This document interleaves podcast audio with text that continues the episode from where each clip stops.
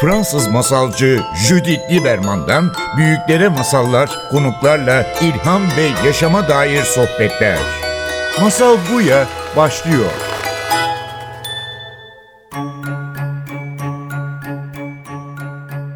Masal Buya'ya hoş geldiniz. Bugün bir aradayız. Yine bir ev yapımı sohbet için ve internet sayesinde bir tane konuğum var. Filiz Telek bizim aramızda. Filiz daha önce iki sene önce Masal Buya'nın e, konu olmuştu ve birlikte yastan bahsetmiştik. E, bugün özellikle Filiz'i geri çağırmak istedim. Çünkü Filiz son seneler ritüel üzerine çok fazla e, çalışma yapan bir insan ve Filiz hoş geldin bu ara. Seni hoş bulduk. Evet. Şimdi e, senden bahsediyorum böyle senin önüne. Ritüeller tabii ki bizim hayatımızın e, önemli bir parçası olabilir. Onları hayatımıza dair ettiğimiz zaman yaz, değişim, krizler atlatmaya yardım edebilir. Ve tabii ki biz şimdi dünya çapında çok büyük bir değişim, çok büyük bir dönüşüm belki e, dönemin içindeyiz. O değişim, dönüşüm, o fırtınanın içinden yolumuzu bulmak için ritüeller bize yardım edebilir mi? Ne yapabiliriz? Kendi yolumuz nasıl bulabiliyoruz bunun içinde? Bütün bunları konuşmak için, değişim için, ritüelleri konuşmak için seni çağırmak istedim bugün bizim Masal Buya sohbetinde ve e, beni kırmadın, kabul ettin. Çok teşekkür ederim. Ben de teşekkür ederim. İlk önce sana sormak isterim. Senin için bu dönüşüm dönemi, bu e, pandemi dönemi nasıl geçiyor? Teşekkür ederim davetin için Judith'ciğim. Tekrar birlikte olmak çok güzel. Ben güneyde küçük bir köyde yaşıyorum. Oldukça sakin ve zaten dingin bir, inzivai bir yaşam aslında benimkisi. O anlamda e, pratik ve lojistik olarak pandemi sürecinde çok çok bir şey değişmedi diyebilirim hayatımda. Fakat tabii ki bu kelebeğin kanat e, çırpışı etkisi dünyadaki her şey, insanlığın başına gelen her şey beni de etkiliyor. E, birbirimize etkiliyoruz e, bu alanda. O anlamda ben de çok evet madden, maddi anlamda çok bir şey değişmese de hayatımda içsel olarak bir sürü kapıdan geçtim ve kendi içsel yolculuğumun çok çok derin ve dalgalı olduğunu söyleyebilirim bu geçtiğimiz yaklaşık iki buçuk ay boyunca. Ve bu süreçte tabii ki ben kendi doğaçlama yeteneğimi ve doğaçlayarak bir takım ritüellerin desteğine sığındım. İlk önce o yüzden bunu evet. sormak isterim aslında sana. Yani ritüel kelimesi kullanıyoruz. Ritüel derken e, senin için ritüel nedir? Yani ritüel aslında çok kapsamlı bir kelime ve belki farklı tanımları olabilir. Ben daha ziyade yaşamın içerisinde günlük sıradan akıştan ve bilinçten, günlük bilinçten sıyrılıp özellikle bir şeye odaklandım. Belli bir niyetle, belli bir manevi pratik için, belki spesifik böyle bir duayla bir şeye odaklandığım zaman parçalarına ritüel diyorum. Başının ve sonunun belli olduğu, başının ve sonunun işaretlendiği ve içindeyken, ritüelin içindeyken dediğim gibi belli bir niyetle böyle günlük bilinçten ve günlük oluş halimizden sıyrıldığımız daha bir farkındalıkla, dikkatle, özenle, hassasiyetle olduğumuz alanlar ve pratikler diye tanımlayabilirim belki. Bunu çok değerli buluyorum. Bu günlük bilinç diyorsun ya, günlük bilincinden sıyrılmak. Yani o kadar değerli bir şey bence. Yoksa her şey peş peşe gelebiliyor değil mi? Yani aynı kafayla bir şey daha yapıyoruz. Ee, sihirli, güzel şeyler. Yani bazen bir doğum günü partiye koşa koşa gidebiliriz. Ondan sonra diye bir, bir tık atabiliriz yani. Tamam tık doğum günü parti kutlandı. Şimdi sırada ne var? İşte toplantı, sırada ne var? Rapor göndermek. Ama aslında bir doğum günü bir ritüel olması gerekiyordu değil mi? Yani bir doğumdan bahsediyoruz, bir şey kutlamak, bir şey kutsamaktan bahsediyoruz. Ve bazen bu tür şeyleri kaçırıyoruz. Yapıyoruz, bir kutlama yapıyoruz ama günlük bilincinden yani sıyrılmadığımız zaman o zaman ritüel olamıyor değil mi? Evet, aynen. Yani günlük akışın içinde kaybolmamız çok olası. Normal hayatımızda da olası. Şimdi bu pandemi sürecinde de öyle tabii ki. Bence bu süreçte özellikle bilinçaltından pek çok şey yüzeye çıktı ve bazen yani kendi adıma konuşayım. E, bunlarla farkındalıkla durmak mümkün olmadı. Bazen kendimi kapıp koyu verdiğim oldu ama ara ara da olsa kendi akışımın içinde ya merkezime gelmek ve ne oluyor diye bir bakmak. Evet. Bu merkezine gelmek işte yine söylediğin işte günlük bilincinden koparmak. Yani sence Ah. günlük bilincinden nasıl kopartılır? Çünkü gerçekten bizi alıkoyan, bizi alıp götüren bir tane akış var ve çok yoğun bir akış, çok faydalı bir akış. Yani o günlük bilincin akışı olmasa işlerimiz hal olmaz, birçok şeyleri Evet. yetiştiremeyiz. Ama bu çok sihirli ve önemli olan nokta olabilir, mola olabilir, e, ara olabilir. Evet. Bunu nasıl var edebiliriz ve biraz ritüel yaklaşımı bu. Hı hı. Yani ritüel aslında öncelikle ritüel dediğimizde dedim ya çok kapsamlı ve geniş bir şey bu.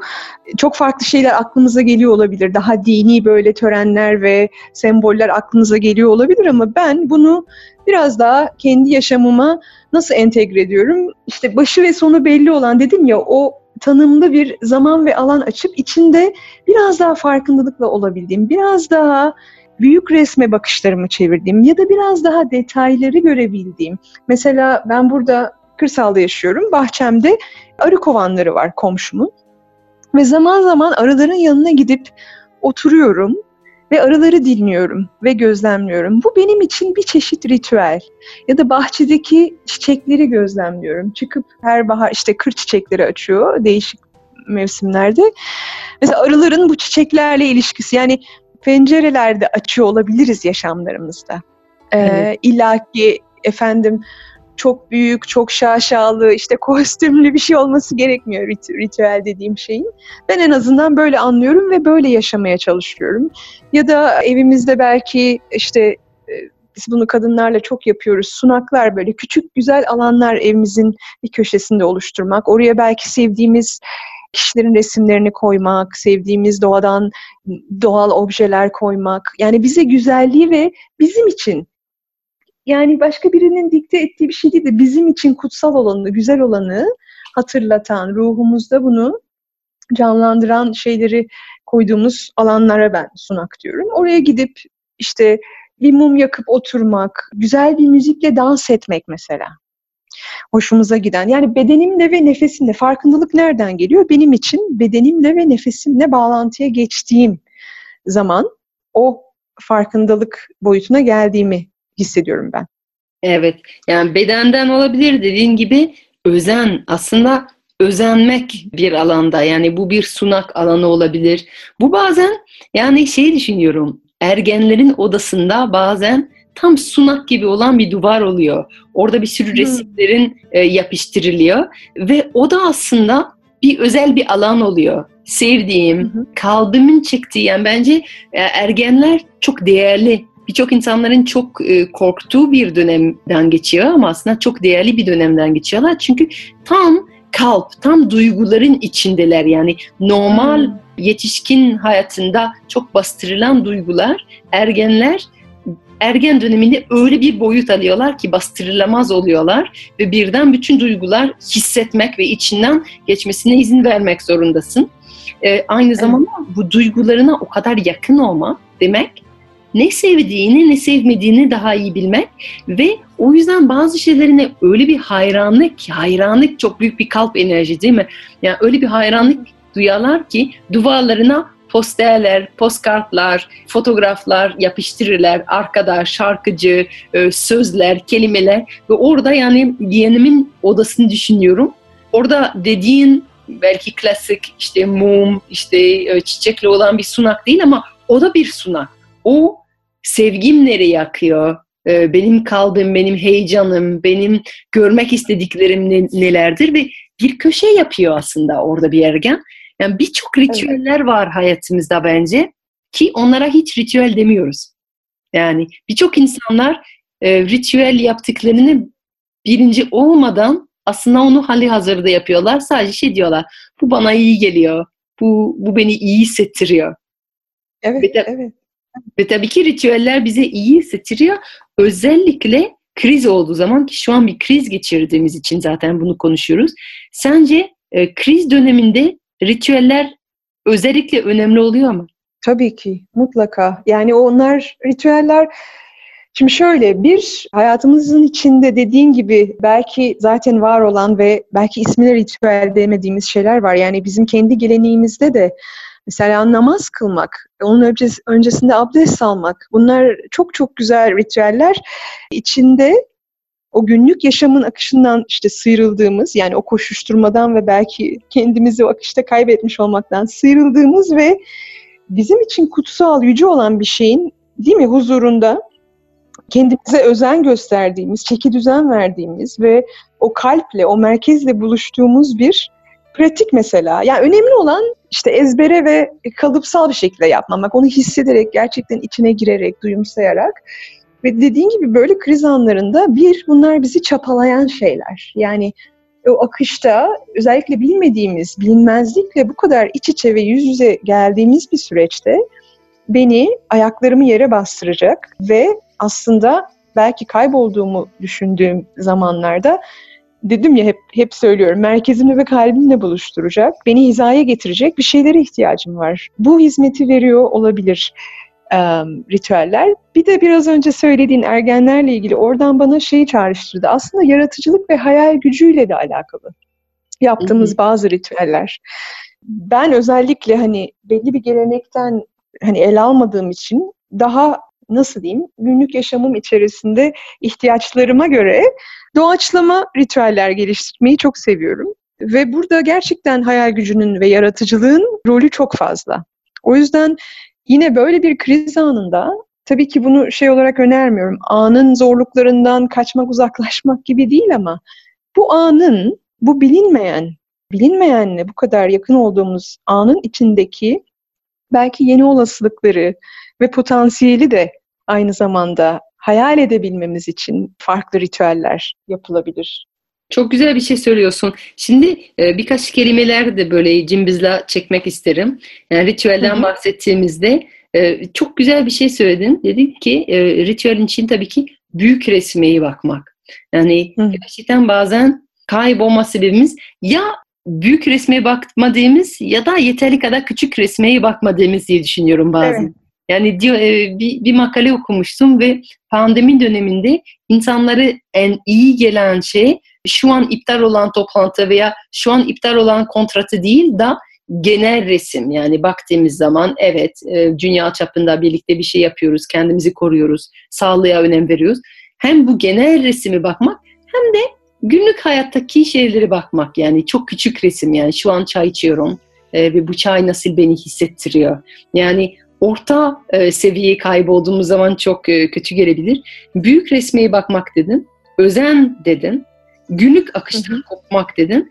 Bir de beden ve nefesten bahsettin. Ve bütün bunların bütün bunların amacı aslında bedenle, nefesimizle, özenle, günlük resmeye bakmak için bir alan e, yarattığımızda, günlük akıştan kopardığımızda sanki bütün hedef kendimize gelmek. Yani şey seviyorum Türkçe'de bu kendine gel diyoruz yani biraz böyle e, kaba veya sinirli bir şekilde haydi kendine gel diyoruz. Ama o kadar önemli bir hatırlamak ki kendini gelmek yani.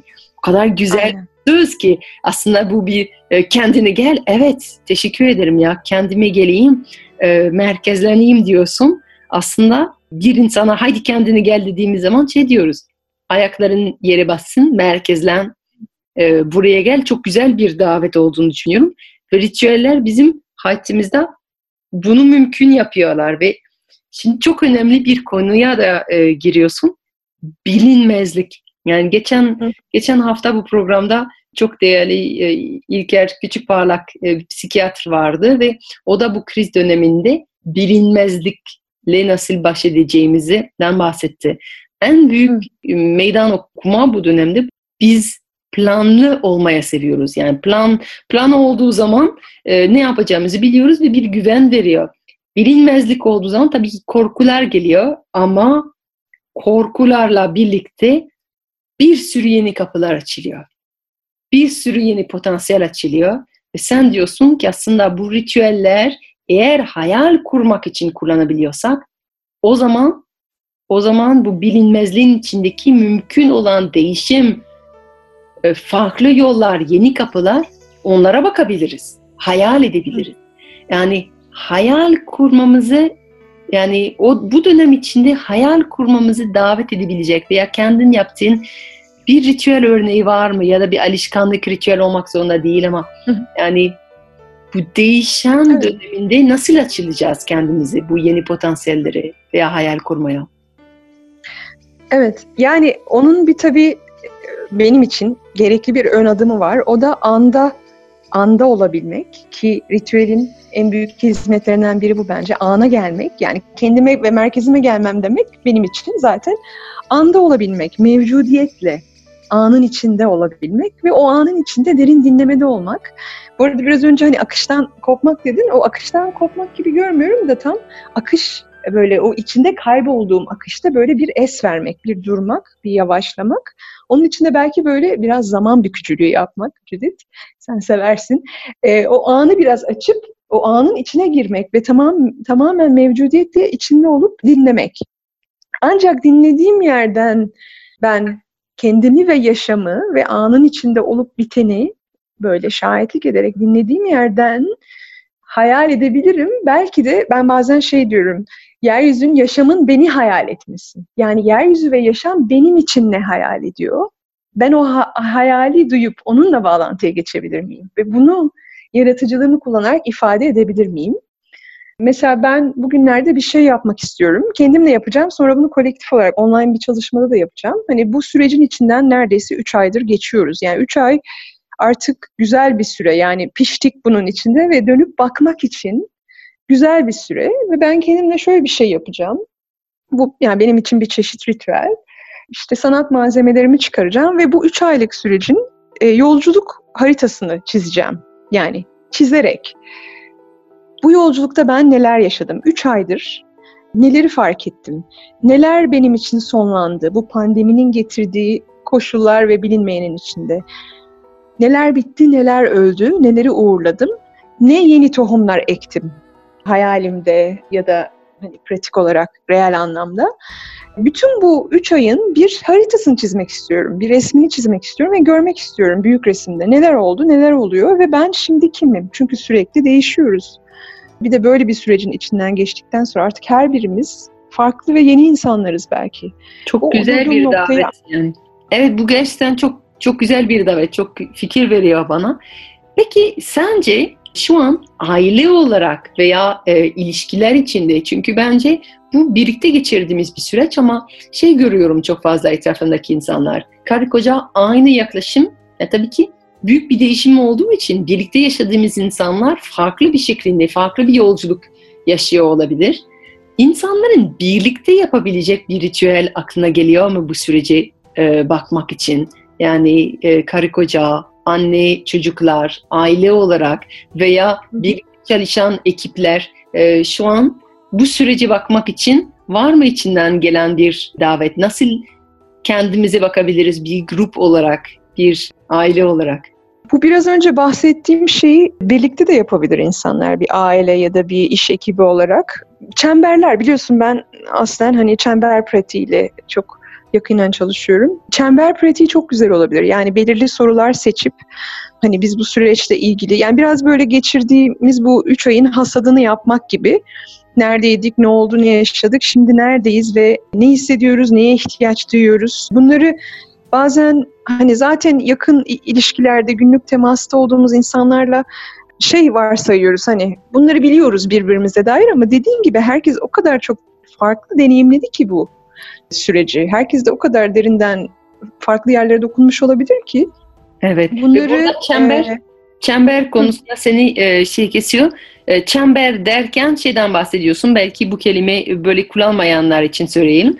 E, çember bir nevi toplantı aslında ama herkesin birbirine yargısız bir şekilde, yorumsuz bir şekilde dinlediği bir e, toplantı aslında. Değil mi? Yani belki açıklamak Evet. istersin.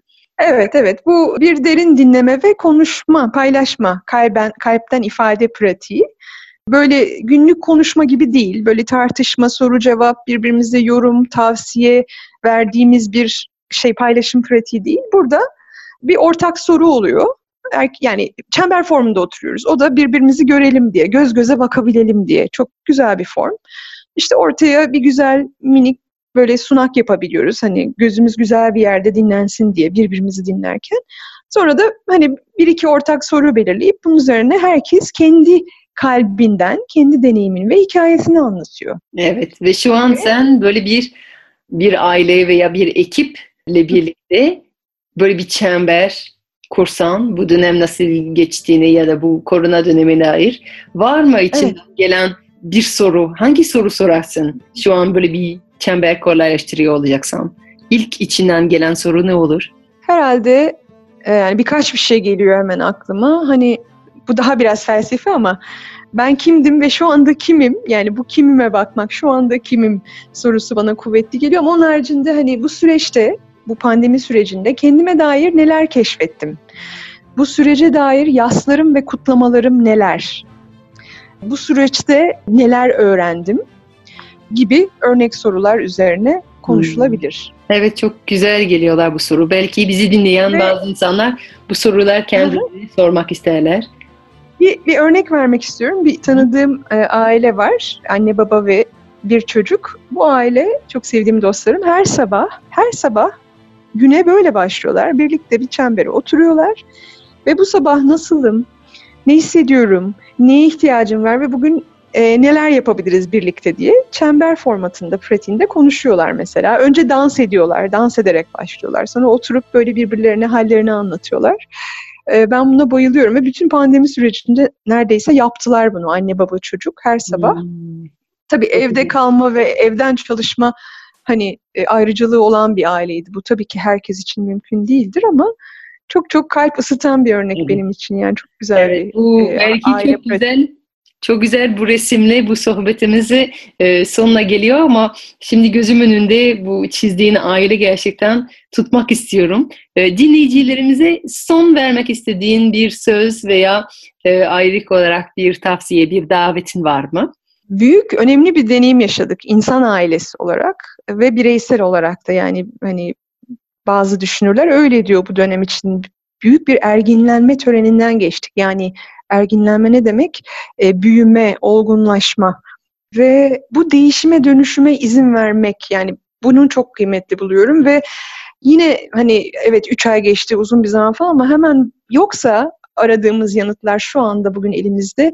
Yani yanıtlara tutunmamak, hala sorularlaysak o sorularla kalmak, o soruların bize bu değişimi, dönüşümü hayatlarımıza getirmesine izin vermek bence çok kıymetli bir pratik diye düşünüyorum canım. Filistelek çok teşekkür ederim. Hepimiz büyük heyecanla senin yakında çıkacak olan kitabın bekliyoruz. Orada tabii ki ritüellerden çok daha fazla bahsedeceksin. Çok teşekkür ederim. Evet, ben teşekkür ediyorum Judith'ciğim. Fransız masalcı Judith Lieberman'dan büyüklere masallar, konuklarla ilham ve yaşama dair sohbetler. Masal Buya sona erdi. Programın tüm bölümlerini ntvradio.com.tr adresindeki podcast sayfamızdan dinleyebilirsiniz.